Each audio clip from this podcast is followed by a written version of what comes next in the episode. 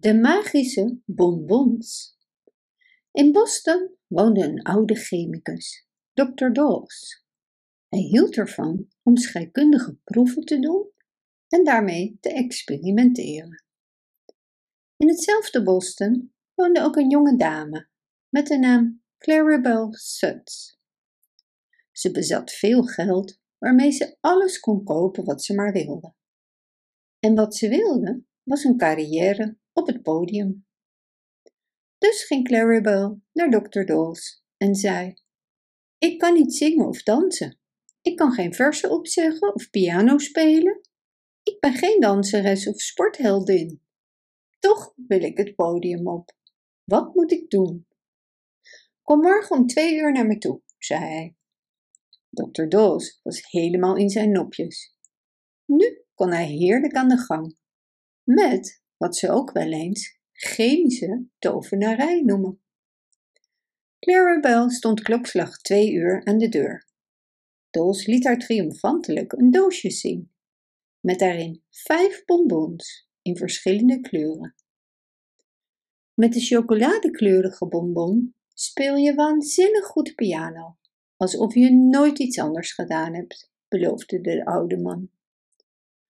De roze bonbon laat je zingen als een nachtegaal.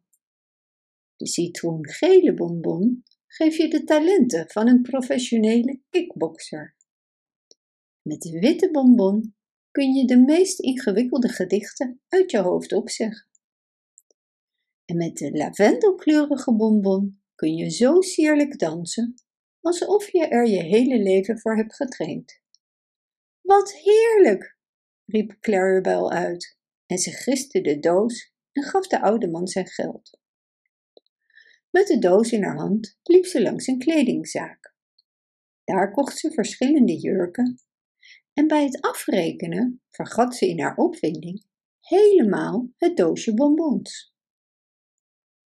In dezelfde winkel paste het meisje Bessie Bostwick ook nieuwe kleding. Er zouden vanavond belangrijke gasten bij haar thuis komen, waaronder de senator en burgemeester van Boston. Bij het afrekenen van haar kleding nam ze achteloos het doosje van de toonbank mee naar huis.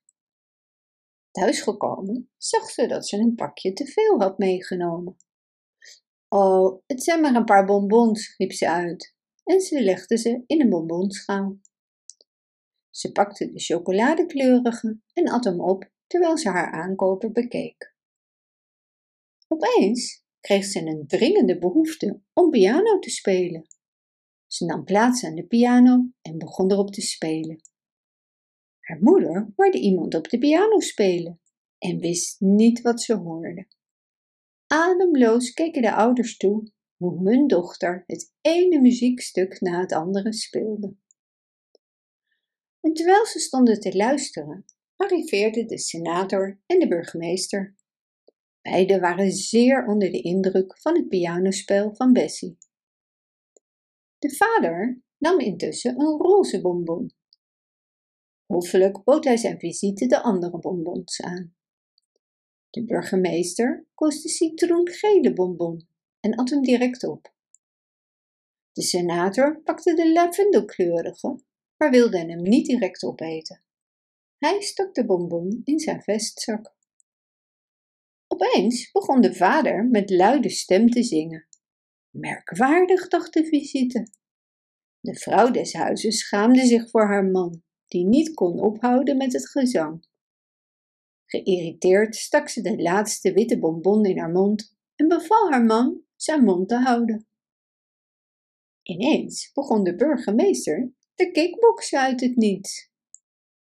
De senator keek het aan en voelde zich in de maling genomen. Toen hij opstond om te vertrekken, stond de gastvrouw op om verschillende versen van Goethe ten gehore te brengen. Zijn ze daar helemaal gek geworden? dacht hij bij zichzelf. Mij zullen ze daar nooit meer zien. Denken ze nu echt dat ze mij voor de gek kunnen houden? De senator trilde van woede en verliet het huis. De volgende dag moest de senator een toespraak houden. Hij voelde in zijn vestzak of hij zijn toespraak bij zich had gestoken. en vond daarbij de lavendelkleurige bonbon en at hem op. Een paar minuten later stond hij voor het grote publiek dat hem enthousiast begroette. Opeens voelde de senator een enorme drang om pirouetjes op zijn tenen te draaien. Hup, daar ging zijn rechterbeen in de lucht, precies zoals balletdansers dat doen. Er klonk een gebrom van verbazing van de toeschouwers, maar de senator leek het niet te merken. Plotseling sprong Claribel Suts, die toevallig in het publiek zat, uit haar stoel op. Ze wees met een vinger naar de dansende senator en riep met luide stem: Dat is de man die mijn bonbons heeft gestolen. Arresteer hem! Maar de bodes joegen haar de zaal uit en de senator werd vastgegrepen en snel van het podium gehaald. Clarabel bracht dokter Dols vaak een bezoek voor een nieuwe bestelling. De bonbons brachten haar precies. Bedankt voor het luisteren. Wist je dat je dit verhaal ook op onze website ridiro.com/nl kunt lezen, downloaden en printen?